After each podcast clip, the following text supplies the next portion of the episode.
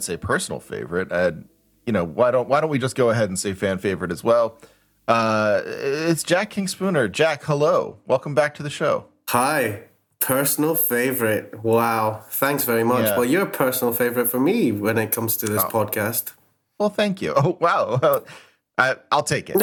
there are other hosts. there are other hosts. I've only. Um, There are other hosts. So you know what? I will. I will oh gosh, it. they're my personal favorites too. Oh no. Um, Ah shit! So how- what is how- this how- bind you've put me in now? I know this is terrible. Now you're now you'll have to be cruel to someone. Um, No, they're great. Those other hosts. oh, they're yeah, they're fantastic. I mean, listen. Shit. No, uh, so so so oh, is that how we are were going up to start? That's the worst minute start of a podcast ever. No, oh it's not. God! It I can't just uh, possibly be. It can't possibly be the worst. okay. Uh, no, so so so welcome back. It's been a little while. What have you been up to since since we last chatted? when did we last chat? God, um, let me, let me I'll make it easier. What happened in the last? uh Let's say like what happened in the last year. Anything anything good in the last year? Oh, nothing good in the last year. All bad? That was just a bad year. Okay, Oh, well, no, it's not really. Uh, it was a good year, to be honest. It was. Um, Okay. it was. Uh, what did I do? I uh, like work wise, or just like hobbying, like fishing and stuff. I don't know. I guess yeah. What uh, were you fishing? No. Okay. Um, Alright. well, you know, but could have been. I thought about Uh, it. yeah, I mean, you uh, Um, listen. No one's no one's saying you can't fish. Ah, phew. have you ever been fishing? I have, yeah. Have you not been fishing? I used to fish. There's a, a loch where I, uh, which is a lake for Americans, um, next to where I used to live, and uh, we used to fish there. But I would never like to kill the fish. I wanted to Okay. eat them, but I never wanted to kill them. So I ended up throwing them back after like making them gasp for gasp for breath or whatever they do. Uh, so uh, I uh, so so it wasn't very fruitful fishing. Um, the- It's a shame. and the fish were kind of rubbish as well. There were pike and eels. Now I'm Well, pike. Okay, eels can be eaten, right? Like eels. Eel. I like eel. well, supposedly eels are absolutely delicious, That's what I hear. but they look. I mean, I've had it. In, I've had it in sushi. I've never had like eel pie, like like the way that you would have in like in in in a lock. Yeah, that sounds gross to me. Kind of, uh, they kind of look gross. the only time I've had them actually is in London. You can get jellied eels, which are like uh, eels in gelatine, and uh, Really? yeah. Are, you know, I've I've heard of those. Yeah, those are those are one of the things like like uh what's what is it, what is it what is that pie uh starry not starry um gazy eye pie I can't remember like the the one with the fish out um I'm not familiar with the gazy eye pie. yeah well, I think I got I definitely have the name wrong but but go on talk to me about jellied eels. But they're kind of sweet, like as far as fish go. as far as fresh water fish go, they're kind of sweet. I, remembered. And they're a bit kind of Yeah, like a uh little- they're kind of like um, well, you know, when you pickle things, it kind of gets a sweetness out of it. That's how I remembered it. I remembered it being pretty uh, gag worthy, kind of not not not like not your thing not my Not your thing. Not my yeah thing. yeah yeah. Um, oh you know the thing I was thinking of was stargazy pie with the little fish uh, looking out Oh, that's a nice name, Stargazy Pie, but it's got a fish Yeah. looking out of it. yeah, it has these like it has the yeah basically that. Well, that's why it's called stargazy pie. It's Yeah. the fish are uh, they're they're looking out.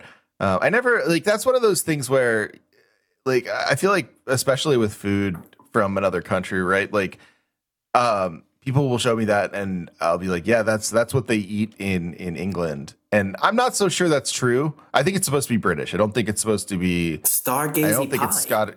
Yeah, and like I, I wonder if like people do that with like you know they'll just there'll be like a giant pork chop on a tiny bun, which is like an Indiana thing. And they'll be like, this is what all Americans eat. Like, so I try I try to be careful, but uh, Stargazy pie. Fuck off. That's not a thing. it's what it's got. Oh, okay, hold on. It's called. okay. Let's see. It's a a pa- Stargazy pie. That's Yeah, something you it's just made up, and it's got it's got a fish looking out of it. Okay, maybe I'm wrong. I'm not a very pie. cultured person. It's filled with whole pilchards.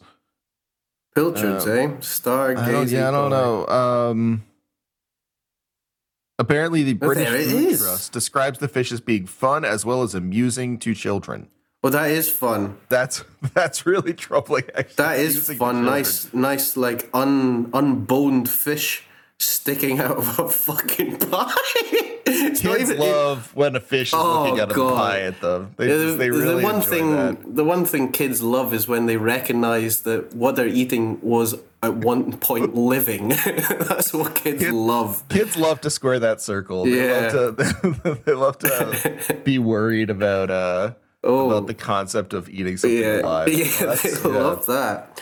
It's not like That's they really want rough. their their chicken remolded into the shape of a teddy bear An or anything. They want, it, yeah, they want it to look like the. They Yeah. want it to look as real as possible. Ugh. Um, Oh no, I've not tried Stargazy pie. Uh, it's a I, Cornish. I would recommend it. it's a Cornish dish, so that's the Oh, other. Cornish. Okay. That's like a good four hundred miles away from me. That's very south of you. Right? That's really south. Cornwall is, is, is the towards, other the, end. towards the south of the island. I used to live in Cornwall. It's um. Oh, really? It's the most. it's the most racist place. Okay. The- like and like that's uh, a big. That's a big claim. The most. You would say it's the most racist place you've been. oh, I don't know. Maybe in Britain. Maybe it was just Wow. the town I was in, but it was uh like people were people were racist to me. Like, Wow. Like calling me a leprechaun, and they would just and it was kind of I you know really just othering kind of language like like there's a massive Sikh community in Leith and it's amazing. It's like you know uh, the most yeah it just adds to the kind of charitable multiculturalism of this part of Edinburgh. Um, but there, uh, they would say things like towel heads and these horrible, Oh. horrible kind of things. It was pretty, uh, pretty affronting actually, and uh, people would purposefully call me Scotch instead of Scottish, just because, Scotch, like just Scotch. Like, just because they knew it was wrong. And I, yeah, I don't know. oh, that's weird. The only time I've ever And heard eat, people say that is and they eat is when it's stargazy like- pie. yeah, well, that maybe it's because they're all eating stargazy pie, yeah, I wouldn't blame the stargazy causing pie. them some prob- from problems. Yeah, I, you know, the only time I've heard people call anything Scotch in that way is when it's like people will say, "Oh, I'm Scotch oh. Irish" or something like that. Like, Scotch Irish. Doesn't I mean that that feels like a very like particularly American thing to describe yourself that way. Um, Yeah, yeah, that sounds weird. It's a it's a weird kind of, but it's it's sort of wealthy, but also um, cut off a bit from the rest of the country, and it has a weird uh, specific nationalism where there's a, a kind of a like a specific Cornish nationalism where there's a large amount, well, a large minority of Cornish people who want to be independent from from England. Okay.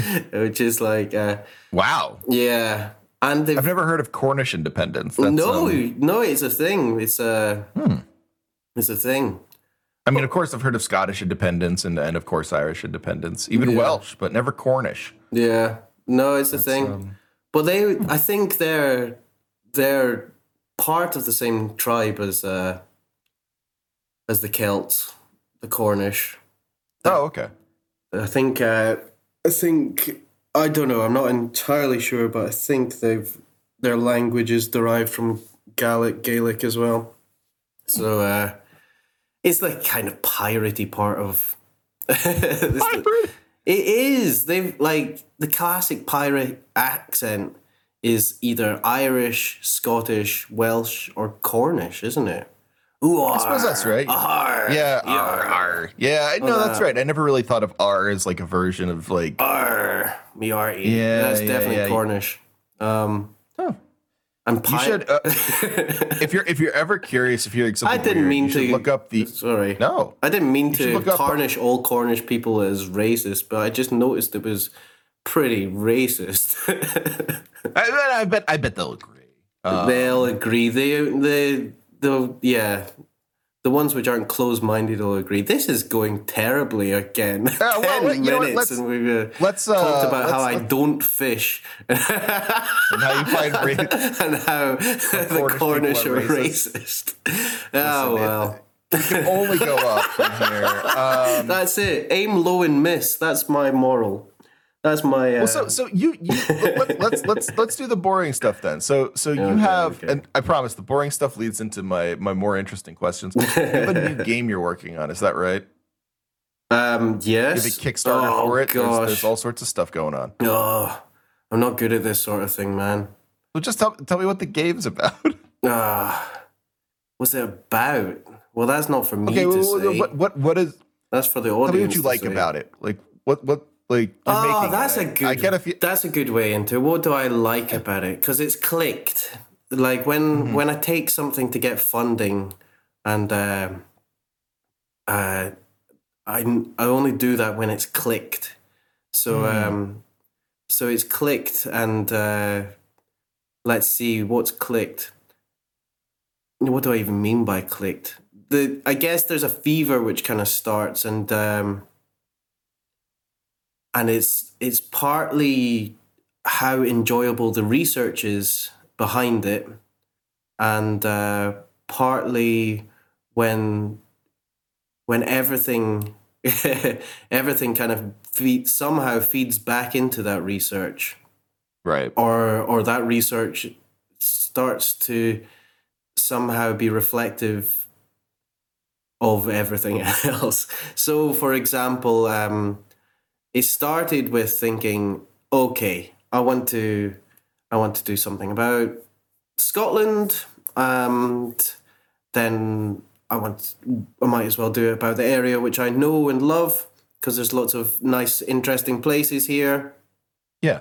then I wanted to think about, well, actually, that's not really, um, it's not really uh, marketable. it's not. It's only. It's very. it- That's too niche. Basically, it's too niche, and it needs to have a wider. So, so what would be too niche? Um, going into the the lead mining of the the hills near Thornhill. That's not really going to be. Uh, that's not going to be enough to uh, to make a work about. It can be an aspect of a work, but not enough. So you need to kind of um, explode that. So then I started looking at um, three things: the kind of the folklore, um, the history, and uh, the I guess something which falls sort of between the folklore and the history is the the the the belief systems of the the past um, in the in the area, and then so that's the starting point. L- Just researching, and uh, I've read hundreds upon hundreds of fairy tales, and uh, and really looked into um, the kind of ancient religion there. I mean, they're almost uh, they're almost the same thing if you look far far enough back. Um, Fairy tales and religion. yeah. Uh, Yeah.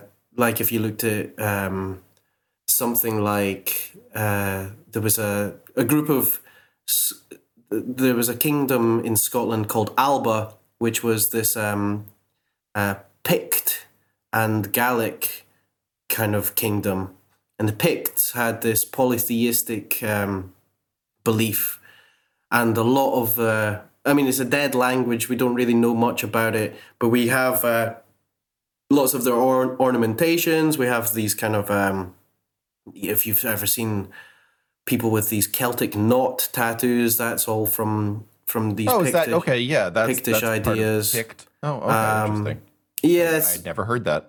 So, so they had a lot of these kind of serpentine things. Obviously, uh, water was a big part of all cultures past, um, and and it's not too much of a leap to presume that stories about water monsters or uh, selkies or people changing into water creatures or water creatures turning into people. The idea of a changeling is a is a an idea which has been kind of looked at in contemporary um, media a bit, which seems to have derived from this Picto-Gaelic place. Anyway, and so the idea, so you can see that what starts happening is you start um, uh, parsing these kind of archetypes out of uh, Yeah. art, out of the fairy tales, out of the religion, and they start kind of resonating with things which happen much later, and uh, and even things which are happening, you know, um, in the the moral landscape now, or even in the political landscape now, Mhm. which is uh, which is when it gets really exciting because because you you start realizing that storytelling has a. I'm being very boring, am I? Story, No, no, this is super interesting. I'm, I'm, I'm. the I'm kind of storytelling storytelling has this uh, fantastic way of illuminating things. Um which yeah so so that's that's what's got me uh pretty uh pretty That's into this project. Um then uh the history of the area is really interesting as well because it was um it was kind of uh kind of wild still is quite wild it's um yeah So like around where you would you would say the, the the sort of area you're from or you associate with most is is, is still fairly wild. oh it's uh wild in lots of ways Hmm. like people don't really go there as a as tourists Okay. even though it's um it's breathtakingly beautiful certain people who know things stargazers people who are really into stargazing go go there because uh because supposedly it's a, a one of the world's dark spots. And uh, you can really clearly see the milky way uh, with uh without any aid and things like that. It's Oh, wow. a it's a very clear night sky. I don't quite know what makes it so clear. It's obviously lack of light pollution but yeah, I was gonna um, guess. I mean, is it? but why why is the. Highlands not like that, or why is why are you know remote places in you know uh Missouri and Poland not like that? You know, Mhm. but uh, That's a good question.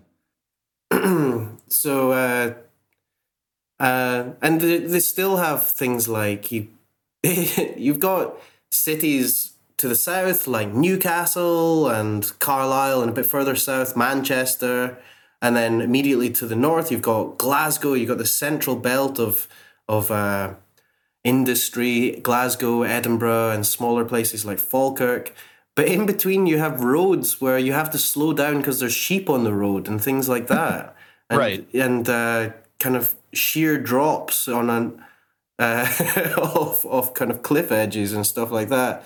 And it's uh, obviously you don't. Uh, if you're driving between these cities, you don't take those roads, but they're there, and it's it's a really you've got this history of the place where um it was just so lawless that you, the the I don't know. There's a kind of romanticness with Scotland, Yeah. which kind of thinks, ah, we fought off the English and they didn't. They didn't want to come up any further, but you kind of also get this idea that the English got to a certain point, and the Romans as well. The Romans built Hadrian's Wall. You kind of get an idea that maybe they just got so far and went, yeah, let's not bother. let's just, let's just wait. You know, it's quite nice down here. Let's just stop. Uh, it's gone a bit wild here, and you've got, uh, yeah. So anyway, Yeah, no, it's like there's there's something about it where like I, I don't know like the way you're describing all of this especially like thinking about this in in regards to like the Picts and and and uh, or Pictish ideas like there's this quality of like I don't know something that is um if it's illegible it's because like it's only half legible or half there or wild because like it isn't fully um tameable or like I, I don't know like there, there's something about like a missing element to it that like is almost missing by design right? Like that that quality of of um it, well i mean it's the quality people like in, in in you know adventures and stuff like that where half of the half of the joy of it is is it's a landscape that doesn't want you there is hostile to you but is also like fascinating and full of of of humanism and I mean that like that's like a super compelling reason to to care about. Um, and this is a ridiculous thing to say because there's lots of compelling reasons to care about Scotland, but like it's a really compelling reason to care about that that area, like as regards like making art about it. Yeah, you can be you can say that about. Uh, yeah, I would I would agree. There's some kind of element to it which uh, which reminds you of. Uh, reminds you of how uh, oh how do you say it? Yeah so there's the adventuresome quality. You kind of go through this place and you'll see um, you'll see like uh, headstones and they'll be marked like the postmen tried to get through this area. They died here. Oh. Uh, in uh, you know 18, 1875 or something like that. And you realize how how truly untamable it was and in Mm-hmm. in not too distant in not in, not in real distant past but like quite recent past Yeah. uh, um but you can kind of that feeling you get of um of uh the wildlands you get in lots of places you, you get definitely get that in america I think I but I'm think that's sure- may, maybe Yeah. the allure of the Grand Canyon. You just kind of look at it and sure. you go, "Wow, Good point. the the kind of prehistoric nature of of the very land we're walking on uh, it really slaps you in the face when you see this kind of landscape um yeah and there's something very inspiring about that Sure. Well, there's there's a lot, but there's that I would explain there why there's like a lot of art and a lot of interest about about like those kinds of I don't know natural monuments in a certain sense. But like I, I feel like in some ways the the the tragedy or crisis or however you want to imagine it of America is like or one of the many is that like you know the those natural landscapes when you think about them they almost always are thought about like you know disconnected from uh, people, and and the people in this case are almost always like you know uh, indigenous people who have had their like their history sort of erased. And um, I think what's interesting about you know the way you're talking about the Highlands is like it's this quality of it's not the highlands it's. I thought you said it was the Highlands, it's the lowlands the Lowlands. I'm sorry. The Highlands are above Edinburgh and Glasgow, so the Highlands Okay. get a lot of attention, and rightly so. Okay, It is. okay. It is. Uh, you kind of cross into the the the area called the Highlands, and you're like, "Holy crow! This is this is like you could imagine some kind of wild." prehistoric uh, furry rhino or something here it really really slaps you with how how Okay. how wild it is. But the lowlands is um is different because because it was between it does have a kind of a a history with humans trying to go through it, trying to live there and Yeah. trying to kind Well, of that history- make that, like- passage through it to to get to Glasgow and to Edinburgh and and carving paths through it and uh, and it's full of that things very- like cairn stones which mark peaks of things and stuff like that. So yeah, so it's, it's There- slightly yeah, different. there is that. But also the Highlands have been are are pretty well covered in in media. Well, that's true, and I suppose that's why I said it because, like, that's you know, when you think about Scotland, you think of the Scottish Highlands and, and everything. Um, I think, like, I guess what's what's interesting about it to me in in thinking about this uh, this question though, like what I was going to say, and I, I apologize for getting it wrong, but uh, No lowlands. Oh, no, I mean, I would, I, I would get annoyed if I were you. It's fine. Well, Um, I mean, Scotland's I don't know. a not There's- a big there's a place. It's uh, divided between highlands and lowlands. It's uh, it's easy to to mix I guess, can, yeah, I got a 50-50 chance. Um, and oh, and, yeah, and then like- there's the central belt. I guess there's that. Oh well. no! now, now you're just now now I'm now I'm screwed. Um, but the uh, you know, like I think what's what's interesting about how you're describing it is like it has this persistence of, um, you know, like this persistence of of, of human uh, culture, like the, the the kind of like you know it, it isn't completely erased by the the the the mystery or the the narrative of the place itself. Like in you know thinking about say um i don't know like the grand canyon right? The grand canyon the whole sort of story about the grand canyon is it's it's carved into the rock by the you know the noble colorado river um and over time it, it happens. But also like you know what's what's effaced by that is you know a bunch of uh, settlers came in and stole the land from people and killed them and and you know erased their culture. And I, I think like what's interesting about how you're describing the lowlands is like it is it is a place that regardless of how buried or you know lost or or otherwise effaced the culture is it's still there. Like it it, it kind of emerges through. Like that that concept of the pict and the and the the gravestones marking you know uh, mundane tragedies. Like it seems like there's like there's a quality of of the culture that can't be over uh overwritten in a certain way. Yeah, that's a. Uh, so, so just to be clear, the Picts uh, and the Kingdom of Alba wo- would have been kind of north of the lowlands, and uh, okay. of course, you know, it was uh, there was it was still kind of clans um, ruling this area. So, so you know, they would have had there would have been some Picts there. There would have been different kind of uh, beliefs going on. Um, so, uh, but yeah, I, I, don't know. I'm kind of uh, I'm kind of muddying it with the the work uh, Judero because uh, because I don't know if um, a specific time period is the interesting thing. Really, Mm. it's not really a. a or, it's not about the past or the future just sort of, I mean, it looks like medieval Scotland. It is kind of, it has this cosmetic thing, but you know, I don't know if anyone listening's played any of my games. People say things kind of out of so. out of uh, out of place, out of situ, out of uh, you Mm-hmm. know, um, and it does kind of reflect uh, on perhaps deeper themes. Uh, perhaps I don't know. That's not for me to say. But um, yeah, so so I kind of muddy muddy the the kind of historical waters a bit with uh, things like I'm stammering a lot. Sorry about that, No, you're fine. listeners. Um, that just means you're thinking through it's because I'm I- thinking. I stammer when I think. I do people- ums and people ahs. It really complain about- annoys me. people always act like you should you should be like immediately uh, not you personally but anyone should be immediately like um you know perfectly eloquent about any of i think stammering indicates that you're actually thinking through a hard problem. I think it's all right. I think it's good.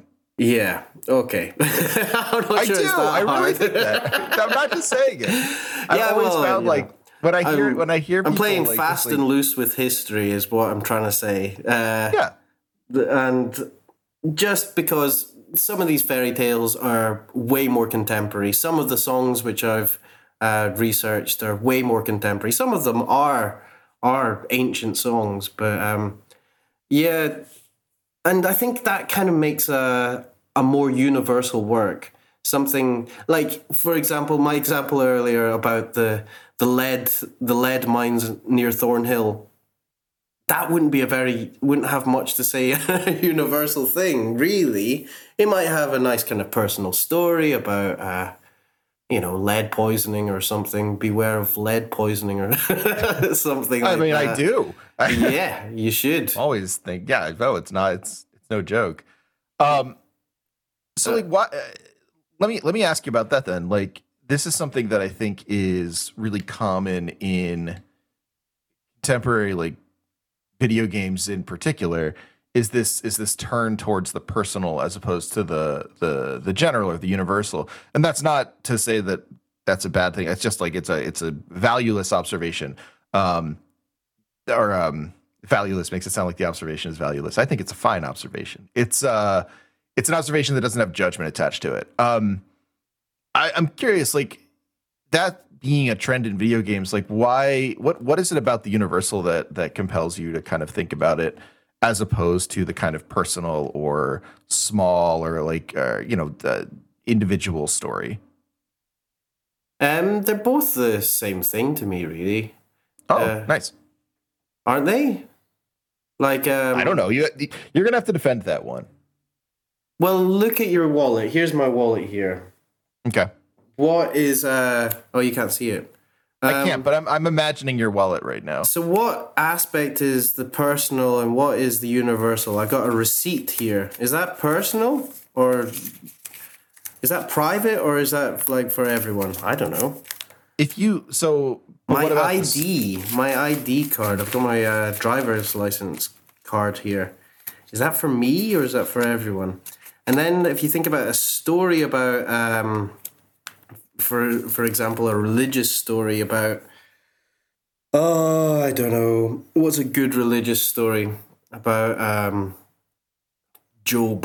yeah well how about uh, you can even you can even make Job's it a, a flood, nice, right? like nice. uh, job job is actually job's better yeah Job's a funny one. Isn't that a good story? poor guy Uh, like uh, it's a personal story, but um, uh, it's the the the meaning or the kind of the thing to take from it is uh, kind of uh, universal that you'll always have uh, conviction, um, even if uh, even if it's constantly tested.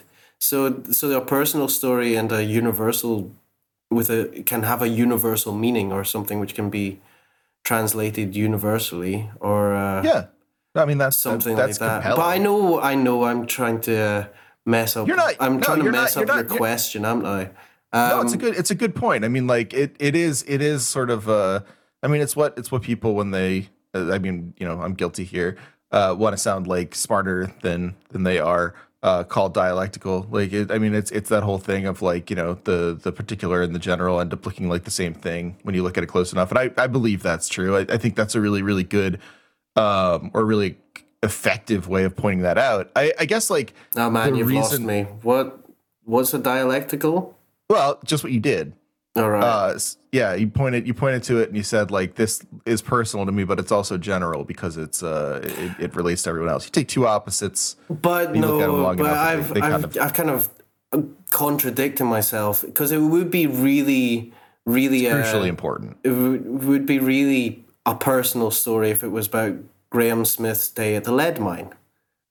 okay right That would be, and it probably wouldn't have much to say about uh, anything more than. Well, it might have. It depends how it's told. It might have something to t- to say about um, about uh, suffering or uh, or loving loving menial tasks, or it might have these kind of universal things which you can parse from it. But there's a, a chance that it won't, and uh, Yeah.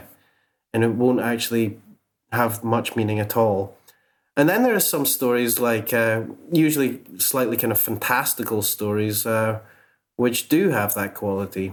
And I, I guess, I guess that's what's interesting about finding these archetypes, which um, in fairy tales and in uh, and in uh, kind of religious folklore and things like this.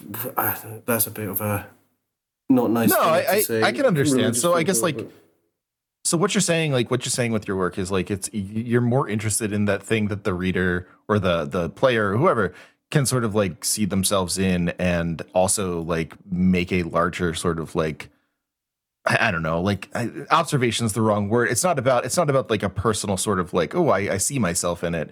It's just more about like that that that ability to sort of like you know generalize out and see the individual and the personal and the universal kind of all like lumping up together as opposed to something that is like you know deeply personal and say like you know you don't want it it sounds like you're uninterested in something that would be like this story is about me, the author. Yeah, yeah, yeah, yeah. And what kind of games were you talking about? What would be an example of like uh, games moving in towards just like personal stories? I mean, so I'm thinking about I'm thinking about like um thinking about like indie games in particular, like uh um I guess this is this is probably an older trend at this point, but you you see it a lot in like um games I really enjoy, but games that that do this like on itch.io, um games like about about like particular stories about the person themselves or like I'm just I'm just pulling up itch right now just to to give Oh, yeah. myself an idea here. Um Ah, they can be fine. They're they're Yeah, not really I my mean- thing though. So like here, here, like this is a game. So like this, I think this game looks super interesting. It's like an isometric game. It looks like it would be really fun. Um, so this is not a, a critique of this game in in any way. It just kind of speaks to this this element. Um, it's called No Longer Home. Um, and the, the the the the summary is Bo and Ao are graduating university and preparing to leave the flat they've lived in together for a year. Thanks to visa limitations, Ao is forced to return to Japan, leaving Bo in England. Disillusioned by post educational life and shoved aside by a government who doesn't want them there, both are trying to come to terms with their uncertain future. And deep underneath their South London flat, something grows. And so there's this supernatural element to it, but it is. I like the last sentence. it's Well, yeah, like so- it's like uh, visa complications. Oh gosh, where? Oh, I, need, I can't find my other sock under the flat. Something's growing. It is a bit surprising, but I think I mean I think that's like I, I have to I have to say the game looks really neat. Like and and the So- art, the art is cool and all, but like there, there is this quality, right? Like it is it is it's a horror story. It's a it's a personal story. I think that's a trend in horror too, right? Where like particularly horror, where like you get like these stories that are very much about like yeah, okay, it's about like a supernatural monster, but it's also about like the feeling of loss when your, your mother dies, right? And like yeah, yeah. The and like that very the- personalized thing where it's Yeah, like yeah. no this story's about like my time where you know i i had to i had to grow up and i, I lost a friend and th- this story's about that like that seems to be something different than what you're going for Yeah, I think um, I think it's uh, not not so different when you kind of uh, reduce it, but I'm not really one for reducing things or reductivism or anything like that. I like. Uh, I th- um I think yeah. So that little fantastical element at the end of um of uh but underneath that the flat yeah. is is something growing. Well, that brings in the question of uh of uh of a symbolic quality to it, right? Hmm. And we're not talking like a Lacanian uh, symbolic quality. We're just talking um, what does this symbolize? Is this Right, yeah. symbolic of uh, our frustrations? Uh, I don't know, passport control. I don't know. I've not played the game. I don't even remember what it could was be called. anything yeah exactly Um, but that question is uh, something which is placed in the audience, right? And um, Mm-hmm. absolutely yeah and uh, it's the same with horror films. Like, what? Why does the Babadook come, or what is the, you know, I don't know. I can't think of any horror. But films. sure i mean the babadook's a good a good example where you get like you get like a spooky sort of scary monster that has like it, it it's it's clearly meant to symbolize something else Um, sure, yeah, like it's clearly meant to be to be deeper um so so part of part of the film is figuring out like okay so like what is what is represented by the babadook and I think that um, I think probably with uh, the game you mentioned and the Babadook, there is sort of probably some kind of uh, probably some I'm not sure. I don't want to speak out of place, but there is probably some kind of directorial intention for what the what it symbolizes. Maybe it's a I would few, assume so, Maybe yeah. it's a few things, or maybe it's not.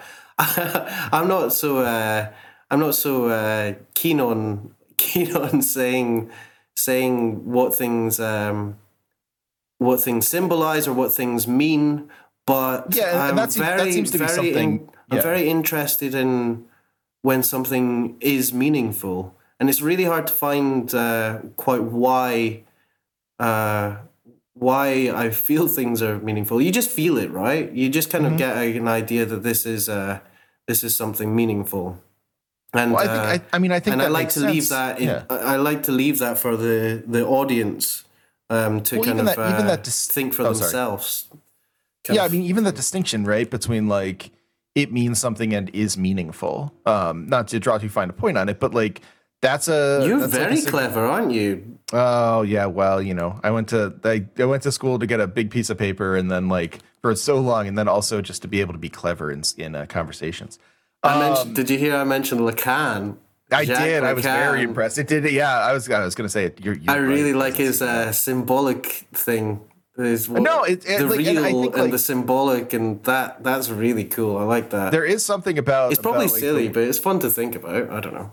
It, it, Lacan and and it just is like the the the smallest of diversions. I think Lacan and most like psychoanalysis is mostly fun. Um, uh, once you once you like admit that it doesn't actually describe how people are like dealing with mental health.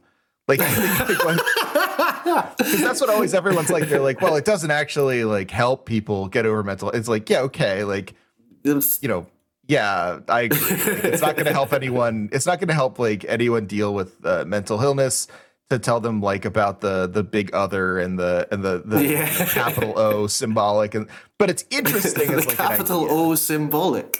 Yeah. Oh, yeah.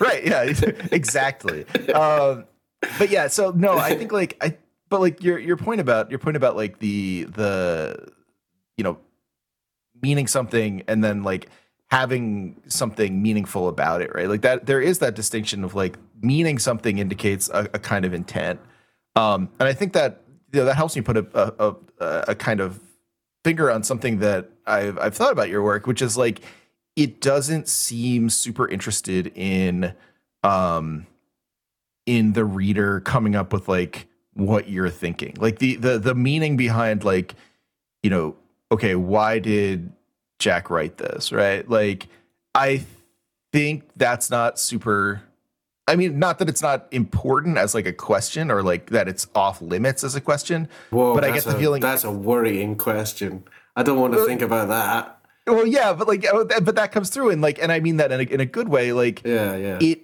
it, it, like, that's not something the game's encouraging you to figure out. It's not like it isn't a guess what's in my pocket kind of situation. Like, oh, guess what I guess what I meant by this. Yeah, yeah, yeah. Um, and not to say like personal stuff always has to be that, but I think there's an element of that to it where it's like, yeah, you know, try and figure out what the author is getting at with like, you know, this monster or this image or or, or whatever. Whereas your work is is much more about representing a world that has meaning in it without having a, a particular meaning in mind. There's probably lots of little takeaways as opposed to one big takeaway, something like Hmm. that. To talk about takeaways, but um, Yeah, no, that's interesting.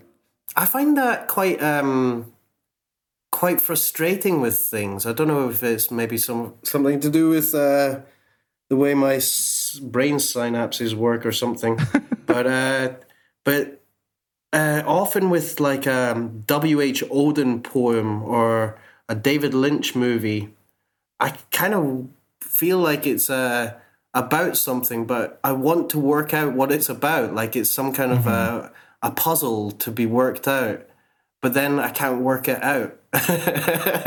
No, I, I hear what you're saying, and, like uh, there, there's and a- I know I should just relax, but then there's other things like um like Sylvia Plath or or um I can't really think of a or or Krzysztof Kieślowski Mhm. where it feels meaningful, but I don't really feel like I need to work it out or something.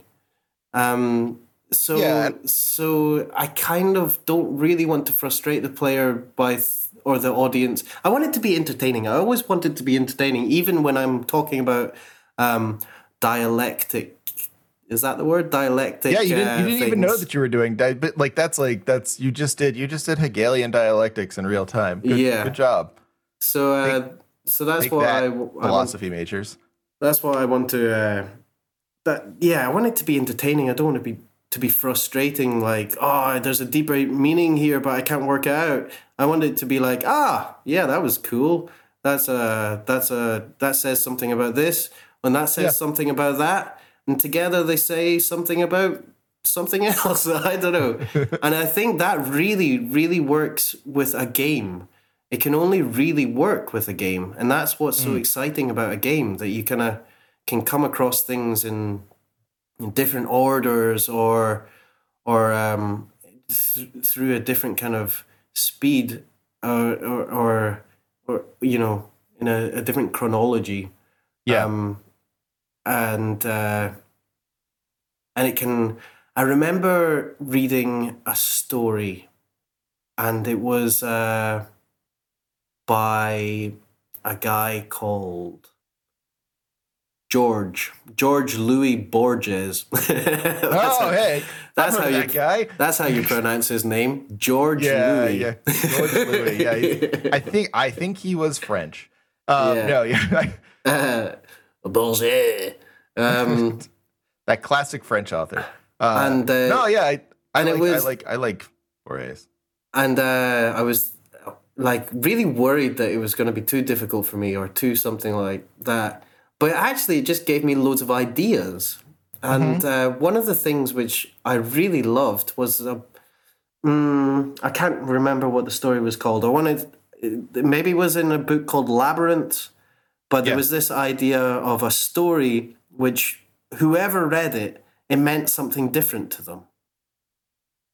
And uh, just by the way um, it's non-specific about the descriptions of places, like um, like something like uh, she walked down a street, the the plants were growing tall, something like this, some almost poetic kind of language, and uh, something like that would mean something different depending on the cultural background you bring to it.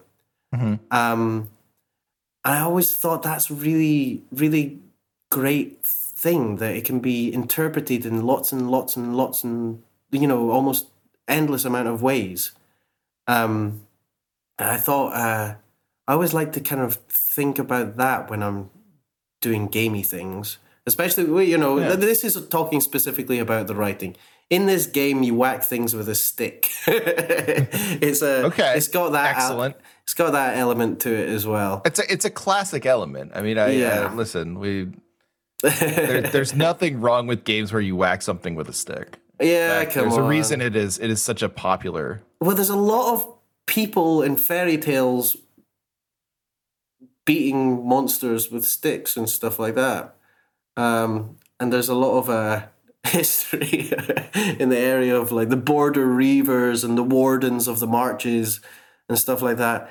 And they would kind of do things by uh, beating people with sticks. And also, there's a film called Highlander, and they would have nice jewels in that. And uh, I don't know, it's with the- sticks of a sort. well, they had a sword, didn't they? Yeah. Yeah, yeah, yeah. Um, but uh, I guess uh, I guess that's a new thing for me having combat, making it a gamey game. But you know, that's only a that's only an aspect of the work.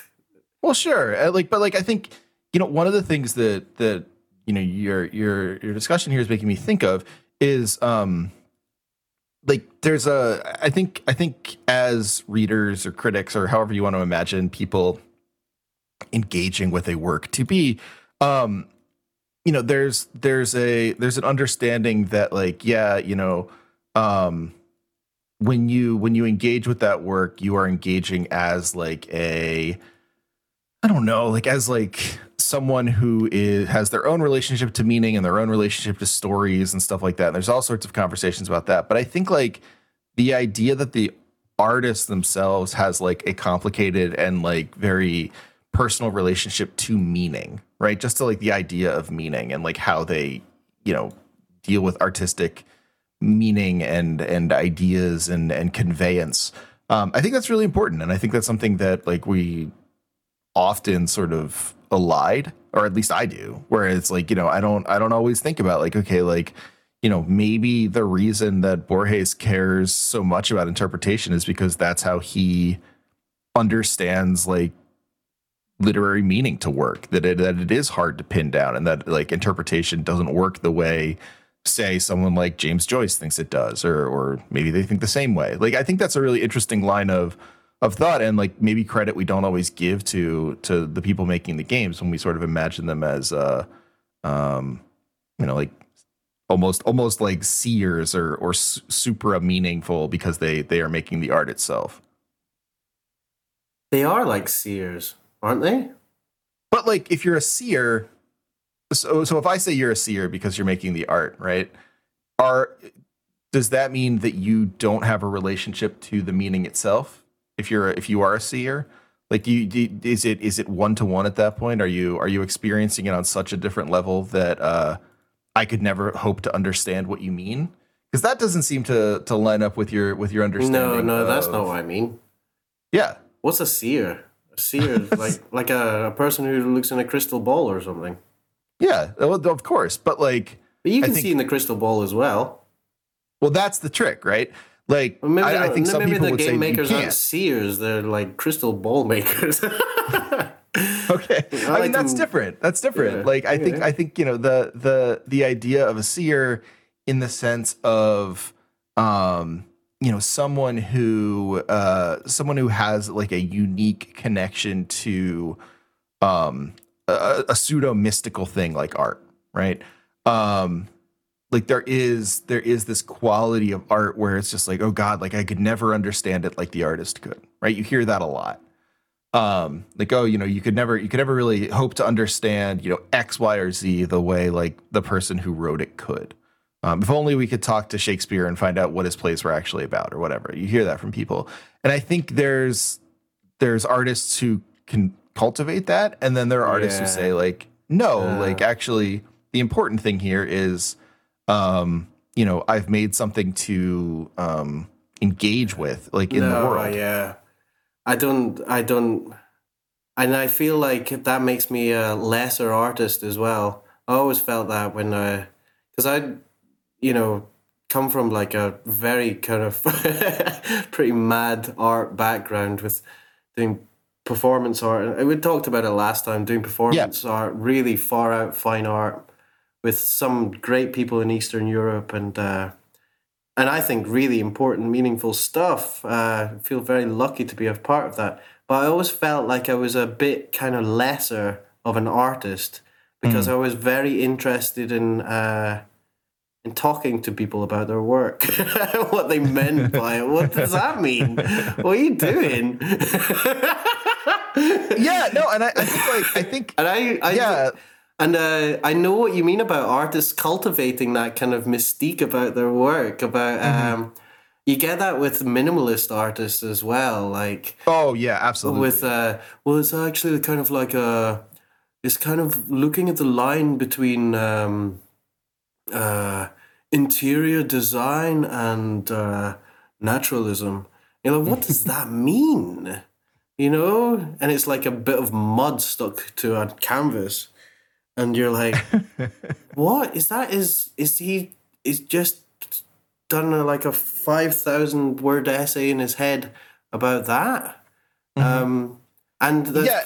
probably not. I don't know, but no i think that's i think that's really interesting because like, I hate is- talking about my work, but I want to because I want we we live we live in meaning, and I want to kind of uh, celebrate that, and I Mm-hmm. through through my work, and I want to kind of uh, or through every th- through everyone through conversation through everything because it's uh because I kind of worry that's all we got really. I I mean, it's like Uh, it's it's ultimately a worry and and a, and a, and a good thing, right? Like, I- I of think- course, yes, yeah. yeah, but like I think like that, you make a really good point in like thinking about um not necessarily even thinking about um art as um trade. I don't want to go I don't want to go too far with that cuz like that there there you're just like yeah, like being a plumber's art and it's like okay, there there are distinctions between things. Like being a plumber is very important. It could be different. Um I, like I don't want to. I like the the leveling thing is the other Im, impulse, and I think like art can be specific, but art can also be something you you talk about as like a practitioner of it. And like Yeah, I yeah. like that that element of like demystification, where it's like yeah, you can like you could talk to people who enjoy your art and and answer their questions about what it is and what they're doing and and how you did it and stuff like that without um making your art lesser because you've you've like given away the game Um, and I think there's like there there is art that that doesn't want to ever give away the game enough so that people can say like, oh, like I I sort of I heard this talk with the artist and like I I I it was exciting to learn that like the the art was about like this to them or not about this to them. Um, yeah. Well, I don't a- really know go what my stuff's about. that's the that's the problem. But that's maybe I think why that's the other- talking that's about the it other is thing. quite nice. that's like that's another admission, right? Where like I think like there's another there's a thing about artists where we assume they know I don't like it when people tell me what they're. Yeah, I don't Yeah, know. like- I, I'm a contradiction today. I remember this. fine. um Yeah, I do like it when it makes sense, and they tell me it's about something, and it kind of solves a puzzle, which then opens it up to in a really fecund way, which means it seeds off other ideas and brings about more and more, and it's just really, really amazing. Like Sylvia Plath, when I found out about about maybe maybe something about her personal life, uh, which illuminates. You do not do. You do not do any more for me, Black Shoe. And you're like, whoa. So, uh, you know, it just kind of uh, makes it even more meaningful, more rich, and it, it almost endlessly. Or, but then I remember seeing uh, um, a lady, and she had um, some kind of uh, pendulum hanging from her uh, uh, genitals, and it was swinging and um dripping wax. Okay. And um, I was like, "Whoa! So, so what's what's that all about?" And it was about v- veganism. Huh. I, you gotta yeah. See that's so. I, yeah, I can see why that. Oh, I don't. I don't know. I don't know. It was uh, cool to see. It was Yeah, no, quite, a, quite a very, a very powerful like um, live art piece. Well, I, you know, the, I wish I hadn't asked what it was about. uh, yeah, like so. So I don't like know. She was uh, maybe it was only about veganism for the moment when I asked. It was about. Loads But there's the, there's an overdetermined quality about that too, where it's like, yeah, like it's a power, it's a powerful piece to you, and then to ask what's it about? Well, it's about veganism. Then like it's difficult for it to to mean outside of that, and it becomes mundane in a certain way, right? Like it becomes like, oh, is it like so? Okay, Protest I- I- or I don't know. yeah, like I, and like I don't know. not the protest has to be mundane or is mundane. No, no, like, I was yeah. immediately the the other example, which I thought is a counter example, was there's this Russian artist who um, nailed his testicles to some flagstones in the capital, uh, and that was uh, I know pretty powerful stuff, but Yeah, uh, wow. that was um, that was a, a protest, I, and, uh, yeah, I would say so. and I thought that was uh, pretty powerful, pretty Absolutely. meaningful. Knowing that it's a knowing that it's a protest. Uh, yeah, gosh, we're talking about art, aren't we? I'm, I never talk about art. Blimey.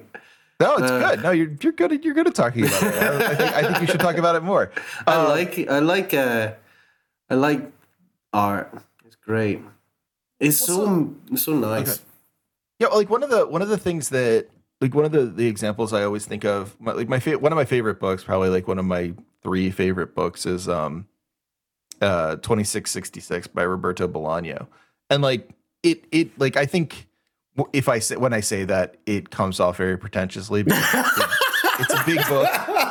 And My like favorite it- book is like 26, 26, Roberto Blanio. Yeah, even no, know it sounds completely is. yeah, it's completely it's completely obnoxious. I read fairy tales. So it? the thing about Bolaño's book, 26. though, the thing about the thing about 2666 is it is in some ways it's just like it's him writing a detective novel and a fairy tale novel and stuff like that. He's just like he's doing it in a really difficult way. And like I I just related with the text. And like one of the things that really helped me relate with the text better was this story that he wrote. So so the story is a it's like loosely about this area in Mexico called um uh well it, it's about Ciudad Juarez, but he he has like a, a sort of like stage name for Ciudad Juarez. I forget what it is off the top of my head, but um, it's you know transparently supposed to be Ciudad Juarez, which is where um, you know, hundreds of women have gone missing um, over the past, you know, few decades, and and no one really knows what it is. It's the the desaparecidos. Um, it's very very sad and and and strange and scary phenomenon. Um, and so so Bolaño in some ways was was like when he first started out writing this book, he was writing it as like a, a standard detective story, and he went to Juarez. Um, he does like an interview about it, and like was looking around, and basically got pulled into a car with like tinted windows and told like don't don't look around at this anymore like get the fuck out of here and uh, you know beaten up and and left at the side of the road and he said you know that really changed the way i wrote this book Yeah, And- I bet it. I bet it was those guys who was taking all the women. It- uh, you know what he might have been onto something I reckon it was those guys in that car. Uh, yeah. Problem like, solved. I, I think like I think that that like to me is is such like it's it's a it's such a good admission to be like yeah you know like I realize like I I'm not gonna get to the bottom of this. I can't write a detective story the way I want to because like I'm I'm not like that that encounter makes it pretty clear I'm not going to not going to solve this crime. Like I Roberto Bolaño am not going to figure out what's happening in Ciudad Juarez. Like I'm not gonna I'm not gonna bring anyone to justice so like what's the story Didn't about if it's not about that he worked out. It was those guys. but he doesn't know who Uh, they That's are a good lead. Come on. it's a good lead well yeah I think he realized he's he's not he's not a very good like um he's not a copper he doesn't he doesn't have he doesn't have what it takes to beat down the beat down the flags flagstones and figure out uh, you know do do the real do the real hard gumshoe sure. work um but like i always i always liked that because like there's a really easy way for him to just be like oh yeah you know that my book is about um my book is about like the, the the the impossibility of of you know interpretation and and and this that and the other thing. And like you know in fairness it, it is about that in some ways like there there's that in there. But like he basically just admits he says like he says like yeah like it's it, a lot of this book is about my own failure to like you deal with this like really awful situation. And like the the book came out of like the my my failure to like do anything meaningful for these women's lives because like you know we can only do so much as an author against like organized crime. And like i think like admitting that in some ways feels like oh well you just kind of like ruined the the mystique of your text. Like what now now i know what that part of it's about. But to me that's that's like a much more powerful connection to it where it's like oh that's Yeah. like it's not what it means it's not like him saying like and so that's what the book's about it's him saying like this is what like this is what i had to go through in trying to figure out what my book was about um Yeah. i think that's like that's a that's really powerful to admit as an artist that you have a context That's really good. Yeah. And uh, you you said there's a fairy tale element to it. Uh, yeah, a lot of. I mean, it's like it's very much the um the sort of like almost almost like the lesser less of a um. So uh, it's a story about um uh Mexico, but uh, he's he's Argentinian. Um, and so like it is it is it had the fairy tale in in twenty six sixty six is much more about like the sort of like national fairy tale of like you know determination and and and fighting back against you know the self determination and then the the taking away of self determination that happens so often with um, uh, countries in the global south when you know the the the U.S. gets involved typically, um, and sort of like the the the the making of meaning then and like how that sort of turns into um, ghosts and and and giants and and Yeah. things that are not at all um, reducible to to reality. Um, that sounds a bit. Uh, so yeah, sounds interesting. Sounds great, actually. So, I- sorry to make part of this podcast selling you on worrying, 2666. Sounds a bit worrying. Like, ooh, there's a mystery here. Women go disappearing. He doesn't make it into like a Bermuda Triangle or something. No, he? no, and, and in fact, he doesn't. He doesn't solve it. He can't like. Yeah, okay, good. I mean, like the, the the women are going missing, and and it is a very. I mean, you know, obviously it's a human. A human. Did they get the registration plate or something? No, no, there was. I Ah, don't think the car. he's useless, man. I don't think. The, well, that's what he decided. He said, "Yeah, I'm, I'm no good at this." Um, I don't. Yeah, I don't think the car had a license plate. I think that's part of it. Um, well, that's illegal in itself. well, you know, Call them up on that. Well, the cops are in on it too, so it's, it's tough. It's, so listen, um, no, it's like you're right. Like you're you're absolutely correct about that being like. I mean, that's the risk of, of fairy tales, isn't it? Like to say something. I mean, to go back to sort of the thing I was I was trying to get at, and and and maybe did a bad job of, um, in like thinking about you know like well, what's the what's the history of, um, you know, the history of something like the Grand Canyon with respect to you know the the the Native American people who were sort of erased by um, you know U.S. Uh, manifest destiny. I mean the the I think like the central question there is something along the lines of yeah like how do you how do you understand a story when we call it a fairy tale when it actually takes place in reality and impacts real people's lives um and I mean that that's something that I think your work your work cares about. Like it cares about real people while also not wanting to draw like not wanting to say like here's here's the experience these real people have and I'm going to like reduce it. Well, there's something about that as well. Um like I talk to lots and lots of people. I think mm-hmm. I think talking to people is really um interesting. uh, like you can get something. It's it's easier for me to do as well. Um, like I did a, a research. No, I did a writing thing. These guys in Dundee got loads of money for this this kind of a. I don't know what was it. It was kind of odd. It was this mm-hmm. this game where the fail state was that everyone was too fat. oh, weird. Okay. But it was like it was to do, to do almost like an educational thing, like what can uh, councils do to um, to uh, to help with uh, um, obesity in light of poverty because basically the poorer you are the the less kind of options to a healthy diet you have and things like this mm-hmm. and what can you do and uh, i kind of got the job because i i said well the first thing i would do is go to the food bank there and talk to people and uh, interview people and i was probably it was a very short it was a very short time frame so i would like I, you know i'm gonna have to use probably about a quarter of my time two two or three days just talking to people, interviewing people, and uh, explaining explaining that potentially we could help with this, yeah. and then uh, and then then you have these real stories about um, about. Uh, I mean, I'm not too far from myself, really, or about how how poverty can just make decisions harder for, for for when it comes to food options and things like that. Sure. Um, and you have these real stories about, let's see, uh, not not having enough money, so you have to wait for the items to be discounted, and the things which have the which have the shortest shelf life, things like donuts and pastries and stuff like that, which will go bad if they're not sold by the end of the day, they're really your only options to eat them.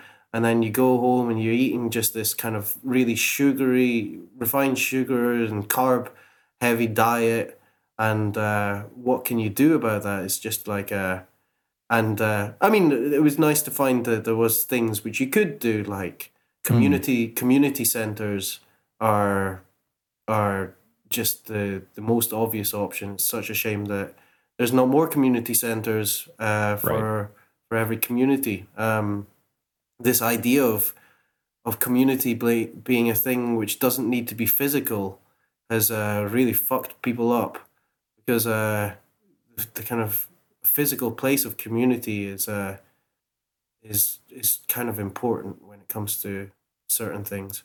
Yeah. Uh, um, not everything, of course. You know, online communities for certain things are just you know godsend.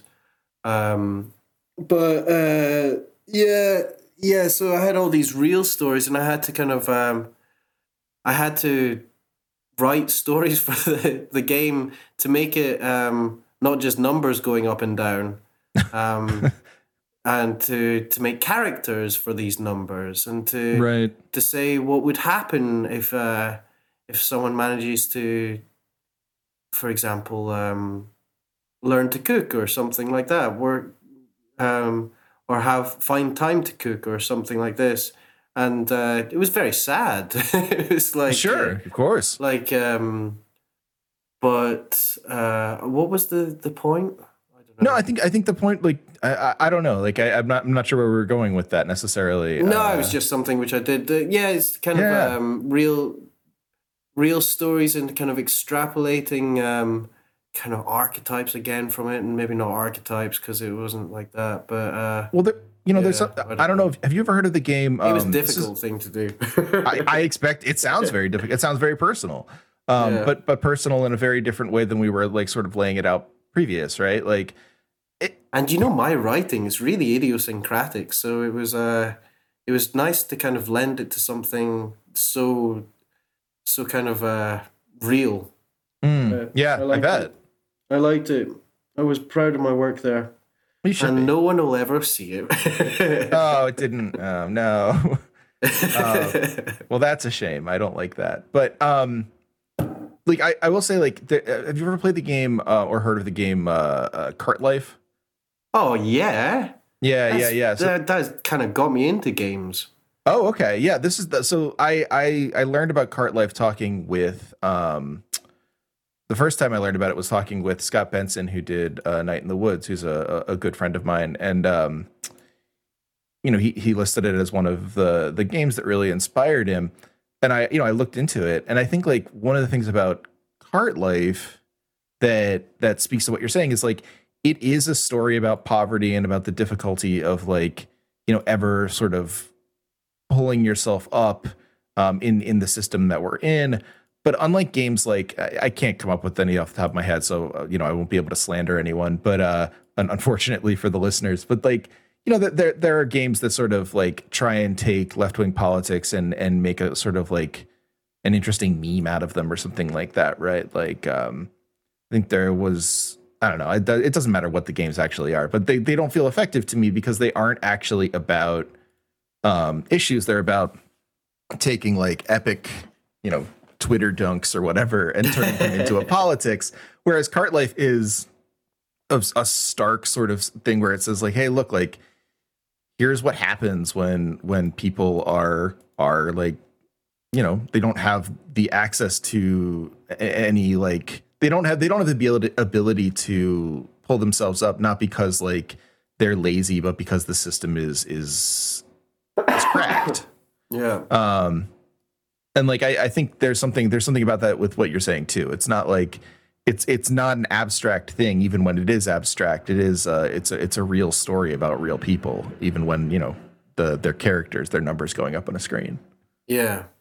I wish I could I could remember the springboard which started me talking about that. Gosh. So let's see. We were talking about we were talking about. Bolaño and how he wasn't a good detective. Yeah. Um, we were talking about mysteries and solving mysteries and having like conclusions, mythology, uh, finding real kind of culprits for things, yeah. um, material reasons that bad things happen. Mm. Uh, talking to people. I guess that Talking to was people, it. talking to people. That talking was it, Talking to yeah. people. So I, with Dujanah, I talked to lots of people. With Sluggish Morss, I talked to lots of people. And Who have you been talking to for this game? this game, oh, uh, coolest person who I'm in com- conversation with is uh, there's this writer called Sir, Sir Walter Scott. Oh, uh, he sounds cool. He's like a cool writer. He's great. Uh, better than I first expected. Well, he's famous for something which is a bit boring called Rob Roy, which I Mhm. find a bit boring.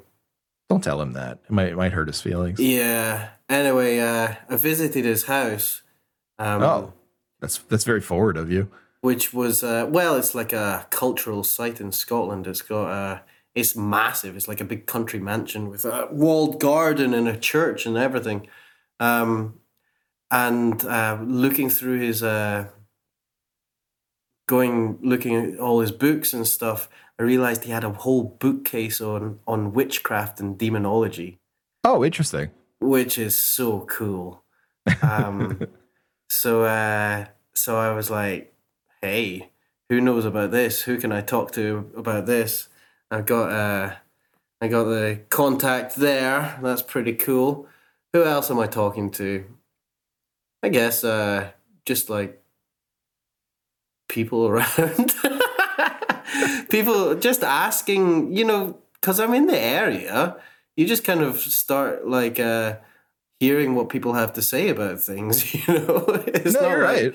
it's not like with uh, Dujanah where I had to like speak with people who had been in uh, Afghanistan and uh, you know uh, speak to my relatives about their faith and stuff like that. Um, it's not like that. You just talk to people about. So where's cool? where's cool around here? Yeah, there's like a over there is a waterfall which looks like a horse's tail. Okay, nice. That's That is cool. perfect. That is perfect. and things like that, you know. Uh, so Huh. so just uh, because if you if you kind of live in the countryside, you have a you have a relationship with the countryside. You're very um, especially if you're in the countryside and you've got a garden, you know, Oh yeah. A sunny week is just brilliant. You know, that's that changes your whole year. now for for for our, for the for the for those of us not uh using garden this way that's not a place where you grow vegetables that's it that- you're talking about a yard correct or like a place that you can go sorry i shouldn't i shouldn't i didn't mean to say my thing was normal i i meant you're talking about like a place where you can like sit outside like an, an outside area correct You can grow vegetables there if you want. Why not? uh, yeah so so uh, you in- can't in- grow vegetables in your yard. no no in in the states like a garden is just the plot where you grow the vegetables And you wouldn't do that in a yard. you have a specific area where you grow the vegetables. Oh, jeez. Why have you like- complicated the garden? I know we're really we're just a mess. I'm I'm sorry. I'm sorry. I'm sorry about us. Um, I just wanted to Like, make sure uh, people knew that do whatever you want in a garden. So, um, so a garden is the the special uh, the bed. It's like- of- it's bed the area- or something. Yeah. Okay. Yeah, it's the area sort of outside of like you, you like you, you fence it off so like rabbits can't eat it and stuff. Um, Ah, okay. All right. That makes sense. Like, yeah, uh, yeah. It's like it's and, and like it has special dirt like that you fertilize and and, and Sure. take care of. Yeah, yeah, that kind of thing. so it's just uh we call that part of the garden. Yeah, we, we just call that the garden, and then we call we call the uh, so you would go into your yard and say, uh, "Where in the yard is Becky? She's in the garden in the yard." Would you say that? we Wow. might say that. Yeah, she's working in the garden. she's working in the garden. Oh, that sounds nice. Yeah, and it it, al- it always means planting something. Yeah. Well, you can have a yard sale. A garden sale sounds weird.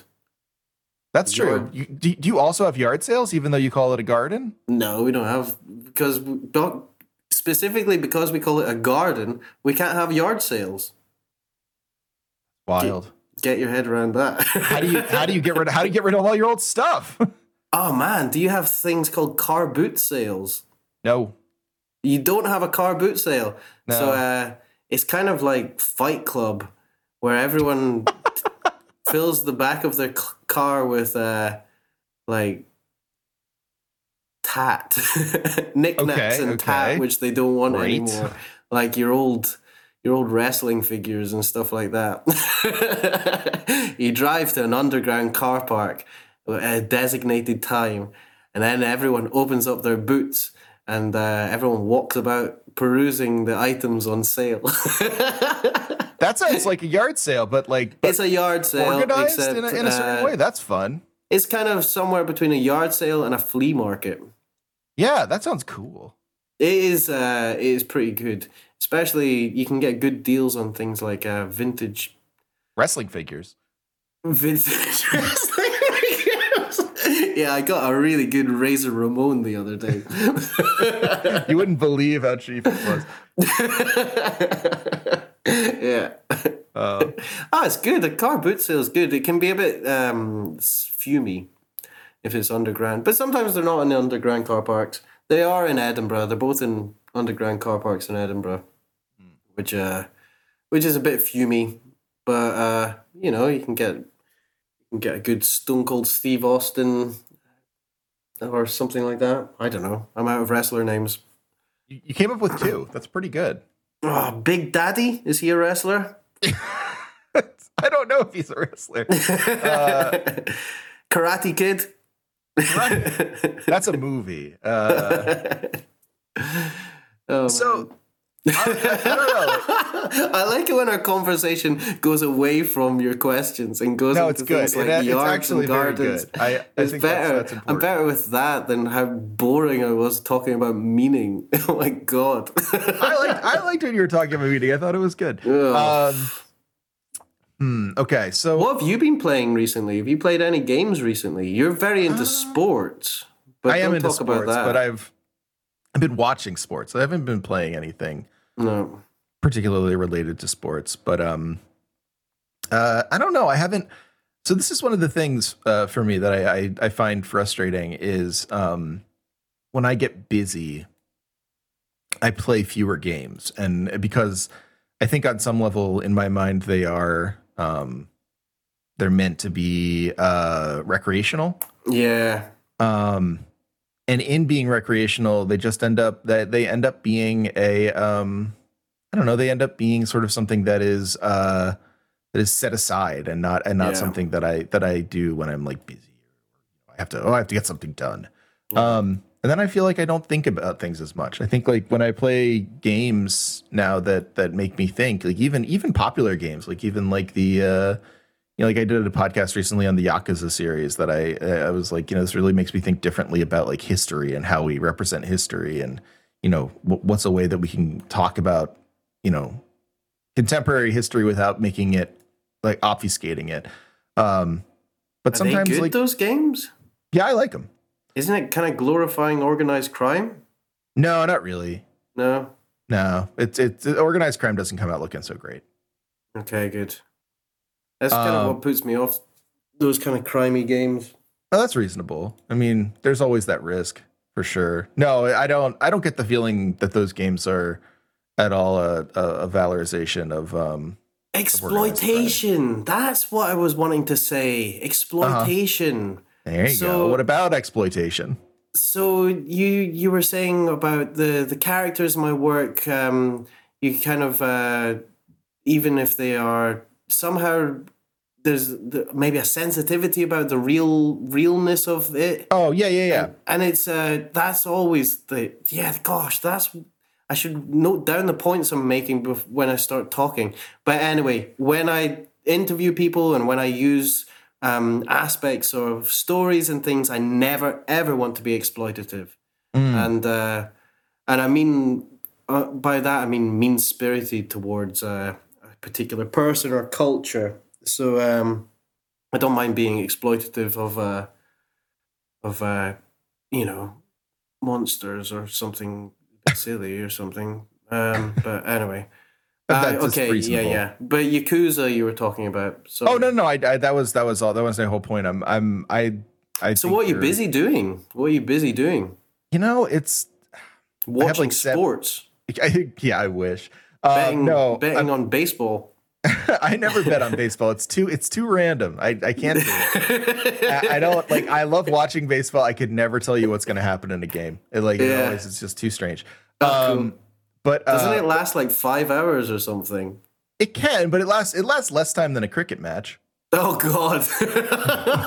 Those last forever. oh my gosh. Can't they just take breaks to have tea and crumpets whenever they want in cricket or something like that? they might uh, be able to. It seems it seems like in baseball they just they eat sunflower seeds in the dugout. That's the Nice. you, you get to like How cool is that? Do they still cool. smoke? Do baseball players still smoke? no, but I mean Ah. they they they did up until I don't know maybe like ten or fifteen years ago.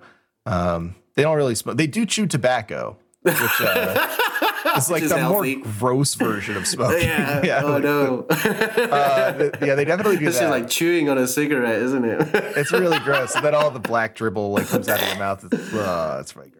Um, sorry to any, sorry to anyone in the audience who might be who might enjoy chewing tobacco. I I don't no, I don't be sorry you. to them. I know you know they're- it's okay. They can they can They have chew tobacco. It- It's all right. It might not be the healthiest thing for you. sorry to I- any cowboys listening.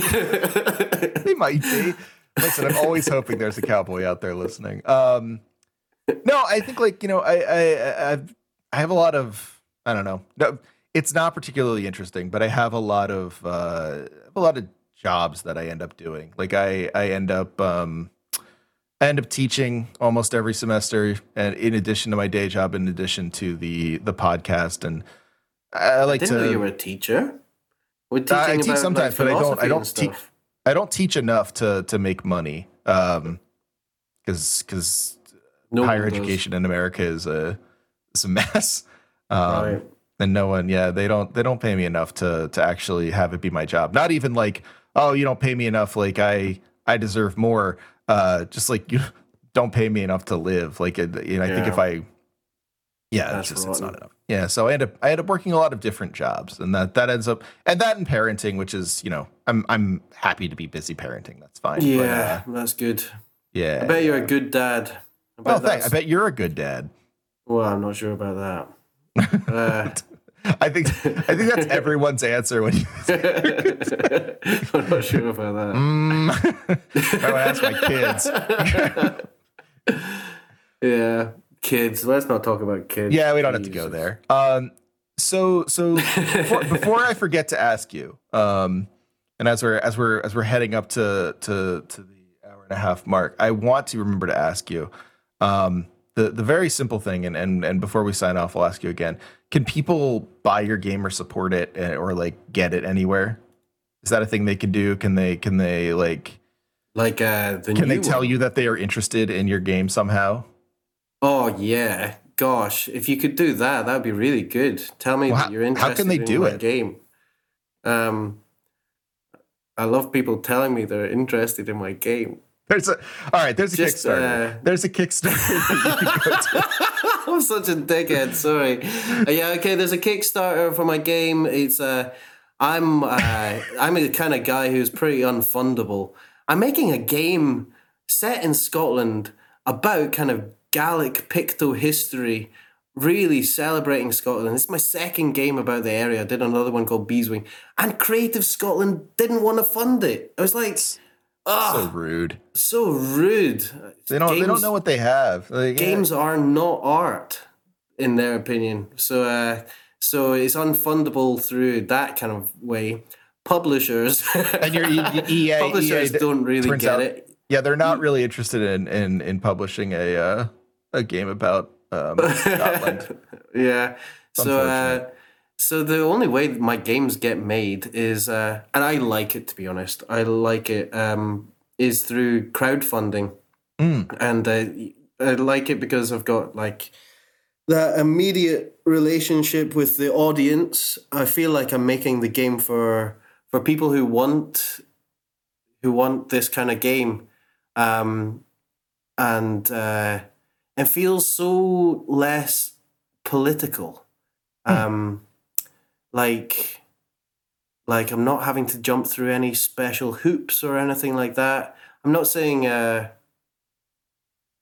uh yeah it, like one aspect of uh of getting arts fun, fun, funding or uh, council funding is is things like does it appeal to um, a wider audience? Does it appeal to children? Is there an educational quality to it? Is it something about this or something about that?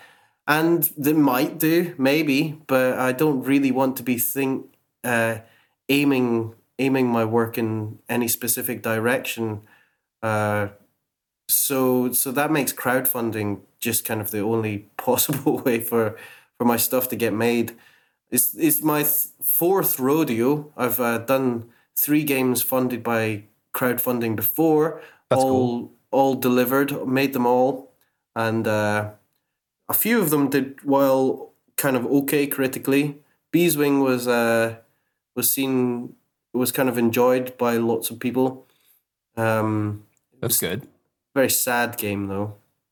And then it's it's kind of weird because I thought it was uh I thought it was mawkish at the time or lugubrious. Do you know that word? Lugubrious. I I know both words. Yeah, they're they're those um, are those lugubrious is a wonderful word. Um, uh, so so that's kind of the was the point of the game. It's just like looking at um, when something becomes naff, when something becomes mm. a bit tacky, when yeah. it becomes too sentimental, it becomes tacky, but almost becomes funny, or or when a sad situation is actually a bit absurd, and it becomes funny, mm-hmm. or or something like that.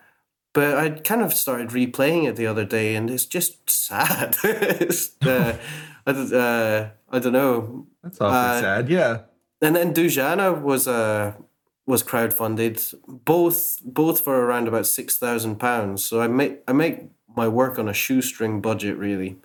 Um, and Dujanah was uh, celebrated, and I also when I make it, I give it away for free. So I don't uh, like well, not for free, but I always like to be part of things like like I thought it was profound that I could have Dujanah as encouraging people to buy the Black Lives Matter bundle and things like that. Right. And and Kotaku and Polygon, these big websites said, um, buy this bundle because it's got these games and always on these kind of top 10 games in the list was Dujanah. So it must have kind of hit something critically with these people. Oh yeah, but, no. Absolutely. Um, but uh, it wouldn't wouldn't have been made if it wasn't for for uh, my audience supporting the work kind of up front. And uh, Judero is going to be like this as well. Now I'm working with someone else, so I'm having to ask for a bit more money. It's twelve thousand pounds, which is kind of uh, twice the budget of uh, the other ones, which kind of works out at um, uh, working so six thousand pounds each, which is working part time on the poverty line. the poverty line is about twelve thousand pounds. So if I'm working part time on it, I need to work out how to get six. Hopefully, I get uh, maybe a bit more. I hope you um, get more than the poverty line. I think that's.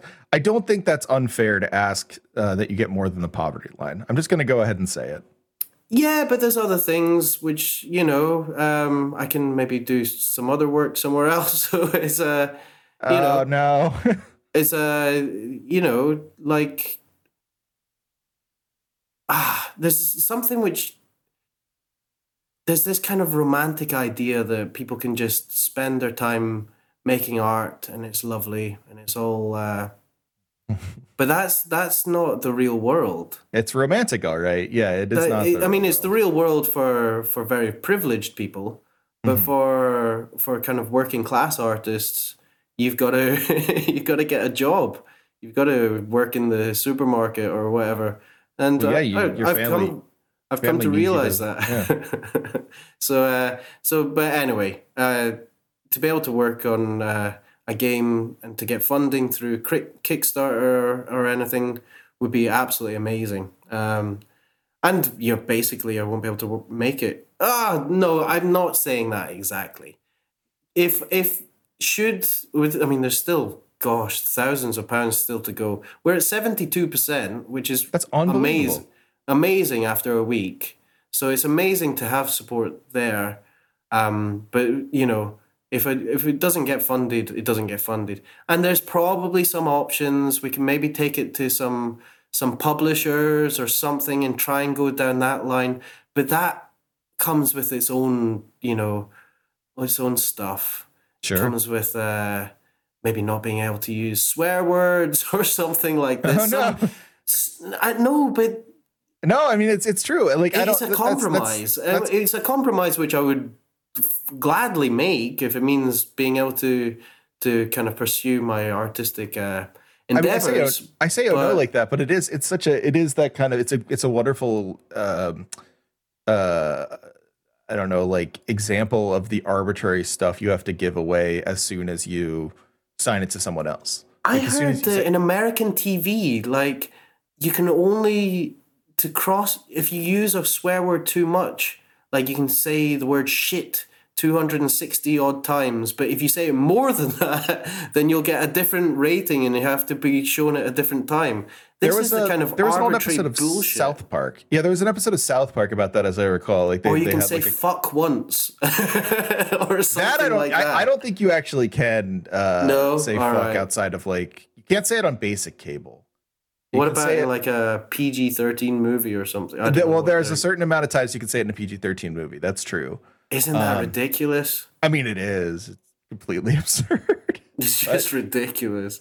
Because if a kid hears it once, a 13 year old goes, never heard the word fuck before, and a guy goes, ah, fuck, that kid's going to say it for the rest of the day. It- the- Well, what was that word? That was brilliant. what we assume as a as a culture is that he probably won't do it if he only hears it once. if he only hears it once, yeah.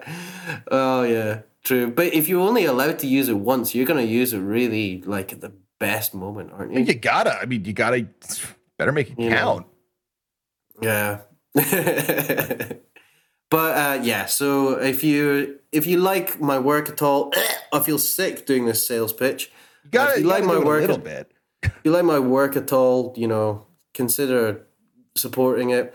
I think uh, like the rewards basically are just discount prices and weird stuff you won't get uh, otherwise. Like I've written, I write a lot, and uh, one of the things which is informing the work. So it's one of the the, the big things in in uh, folklore and in Scotland is witches, and the witch trials of James the First Right. and uh, and how how there's a funny kind of relationship with community and r- witches, and um, how paganism and Pictish uh, people were kind of cool with this uh, kind of witch witchy stuff, and it would be be seen as like maybe an early idea of psychology or an early idea of medicine or something like this. But then, but then uh, James the First came along and it was like, nah. You talk, you talk to your plants. You were gonna burn you. And well, yeah, uh, that's that's the whole uh, the Malleus Maleficarum, the the witch finders, or the rich witch finder, all the stuff that like sounds cool now was just like ways of. Ah, making it's sure- horrible. Yeah, it's just really absolutely bad. horrible. I don't like uh, I don't like how witch hunters are kind of uh, seen as cool, Yeah, they're It's, uh, not. They're not cool. fucking monsters. Yeah, exactly. They're like there was ideas of like uh unmarried woman and uh and a man would be married but would like uh find her flirtatious or something and then we'd call her a witch she'd get burned and she'd die. You- Yeah, yeah. and uh, like, now like, oh cool what a great witch hunter you are you fucking You didn't hunt anyone. Sorry, So- I used this. I used a C bomb, as you Americans say.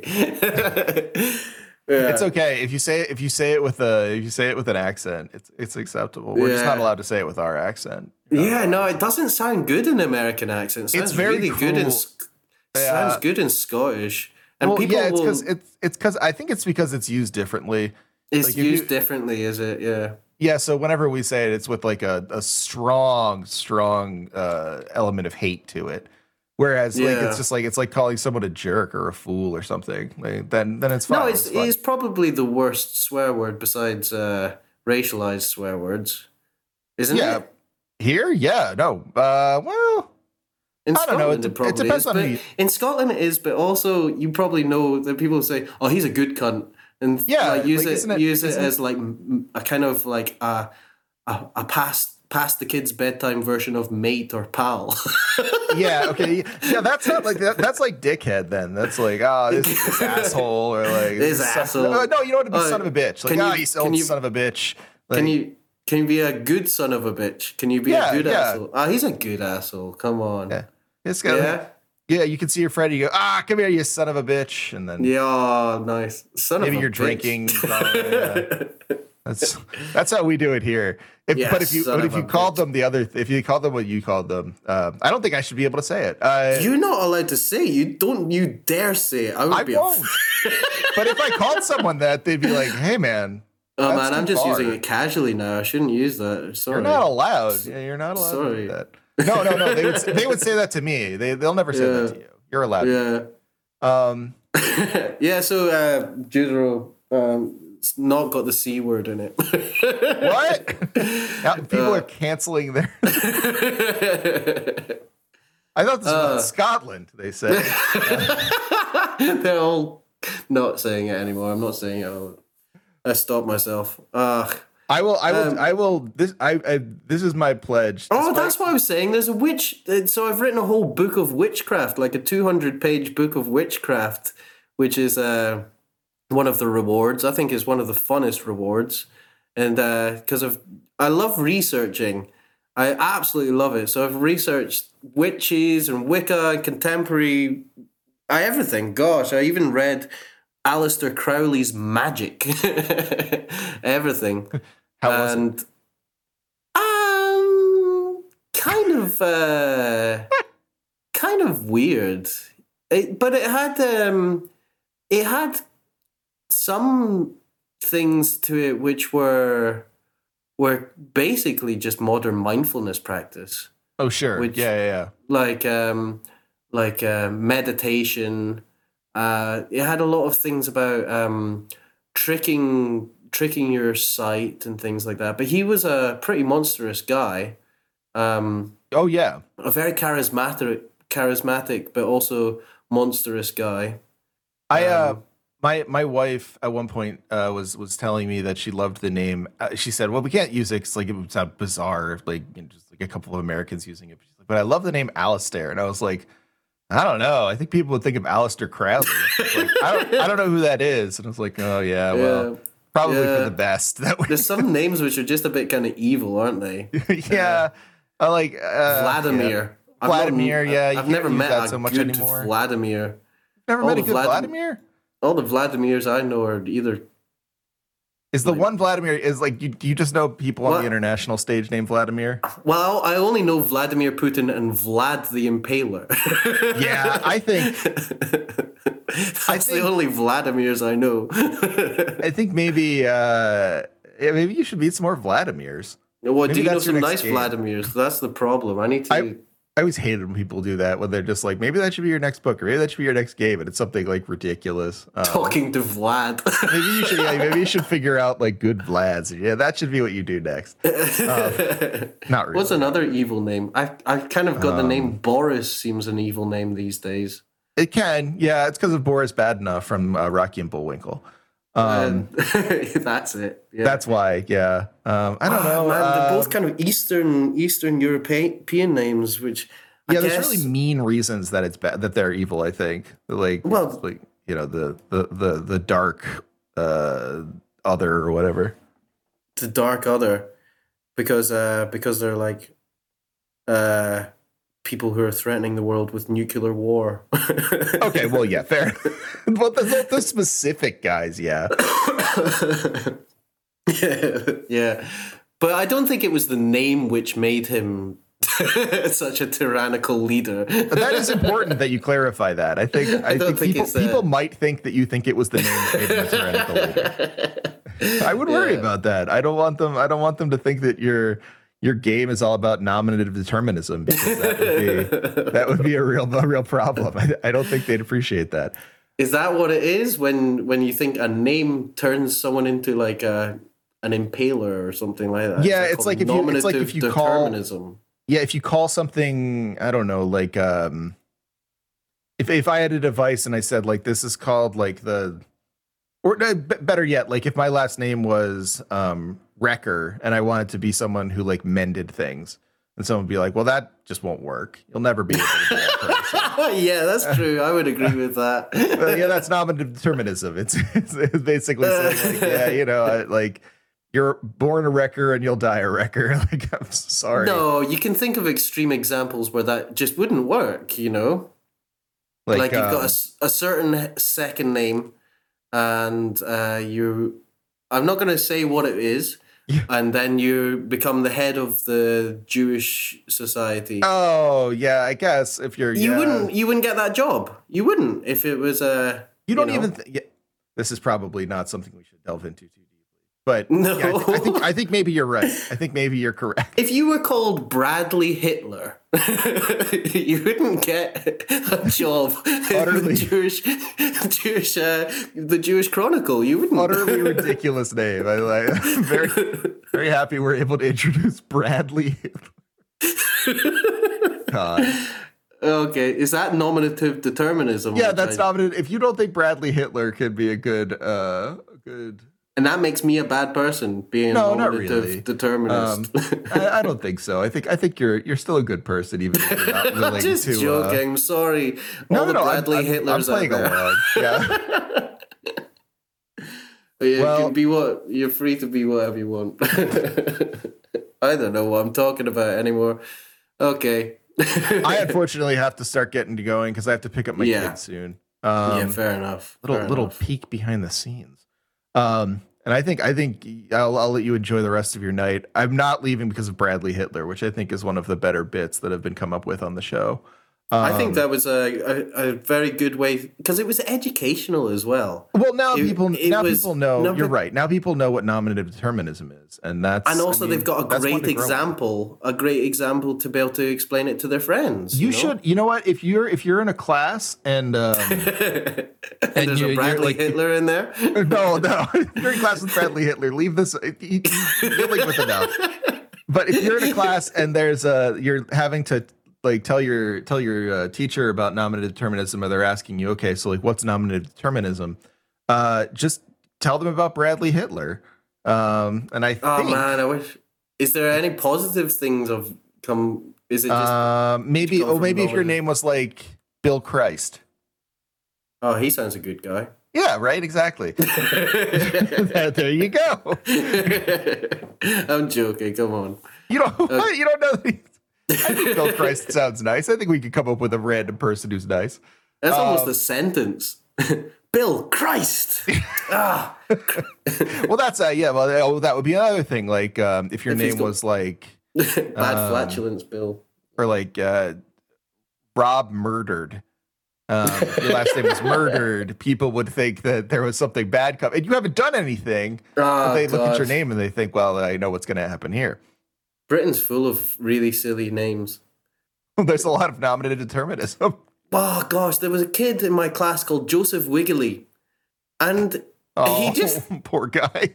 he just had to be the kind of like goofy kid, didn't he? Well, I think partly because of his second name, he ended up being the kind of like goofy kid or something like that. Well, sure. I mean, that's kind of what you do. I think in that situation, you make the best. I'm called Jack King Spooner. That's a Now, is that your of. given name or is that a stage name? no, it's not my given name. I yeah, see, there you name. go. I had to But that's not name. that's real nominative determinism because you you made that your name and now you can embody it however you please. Yeah, yeah. I changed my name to by deed poll during the pandemic. Oh, really? yeah. That's cool. Yeah, is it? I think it's funny. My my other friend uh, changed his name to Kit Lightning. Whoa, that's also pretty cool. Isn't that cool? You guys, you guys know how to have fun.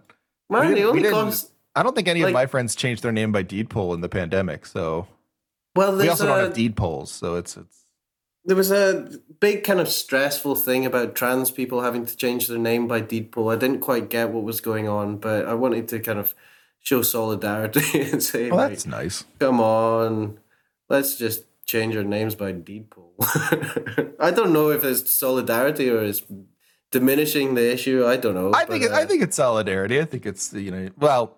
Call into the podcast. Let me know. Is it solidarity or is Jack being? I didn't uh, mean anything nasty by it, you know. Are, are you mad at Jack? Uh, please call in and let, let me know. Uh, and have we'll you have you tried, on again to answer the allegations. Have you eaten eels? Anyway, oh yeah, have you eaten eels? Is your last name Hitler? Are you from Cornwall? I'm just trying to come up with all the Cornish things. people, fucking Cornish people. Cornish God. people are not going to be happy with you. Um, That's okay. I think uh, that's the sign of a good Oh, episode love- if we've offended at least six people. I love chatting with you. You're very clever, but you've also got a a, a wry spark to you. A little. Oh well, thank of you. I, I of a demon in your eye. Oh, so well, it's good. you. Uh, I appreciate Um, that. I, I also I'm I'm a, I'm a big fan of your sense of humor as well. It is, it's always no, honestly. Sometimes sometimes I, I you know I won't tell anyone who they are, but sometimes I laugh along and I'm not really laughing, and in this case I'm actually laughing a lot, Oh, yeah. enjoying myself. Yeah. I laughed a lot as well. Anyway, we should talk again sometime. It's very funny. yeah, let's do it. Let's let's talk again sooner than we did last time. And uh, yeah, you're definitely one of my personal favorites of this podcast. Oh, Uh, thank you. You know, yeah, don't don't say I'm your favorite because you might offend the other hosts. In which case, they'll I think be. I know one of your other hosts I follow on Twitter, and she's pretty good if I'm thinking of the right person. oh, Avi Uh, yeah, Or- her as well. Or Dia. There- There's a lot of people I do a lot of work with. Um, Dia, Dia yeah, yeah. is. Dia, Dia is Dia is lovely. I would say Dia is cooler than me. You can you're, allowed to think that. That's that's perfectly okay. Um, yeah. All right, keep well. Uh, You too, and uh, yeah, and and uh, we'll, we'll we'll end it in the most professional way in saying go check out Jack's um, Kickstarter. You can find it at at Kickstarter. what should they look for? Just go on the main page. Scroll around till you find it. Yeah, it's called Judero. Search for Judero. We called it Judero because nothing's called Judero. The Is same it J U D E R O? Right. J U D E R O. That's Search what I thought. Okay. Judero Kickstarter. Come on. If you Yeah, if you search for Judero, it must be one of the first things which comes up. I would assume maybe one of the old. Yeah, yeah. That's that was pretty. That was pretty swa- smart of you guys to to name it something different, um, like that. yeah. I also think uh, if you probably if you search Jack King Spooner, you'll find it too. Sure. You'll Sure, also also you're on Twitter and, and should be followed there. I know. I'm lovely tweeting a lot about it. So, Yeah. uh, all right. Keep well. And. Keep up with the sports and stuff. Bye. Bye. Hey, thanks for listening to No Cartridge. If you'd like to support us further, please consider going to patreon.com slash no cartridge or for a one-time donation, paypal.me slash Hegelbon, E H-E-G-E-L-B-O-N. It's really, really helpful for all of us to be able to support uh, the many people who make the show, uh, you know, myself included, but also our producers and various co-hosts, um, and, and writers and artists. Thank you so much for listening. Please remember to like, subscribe, share, any of those things that would let other people get the quality video game analysis that you've grown accustomed to.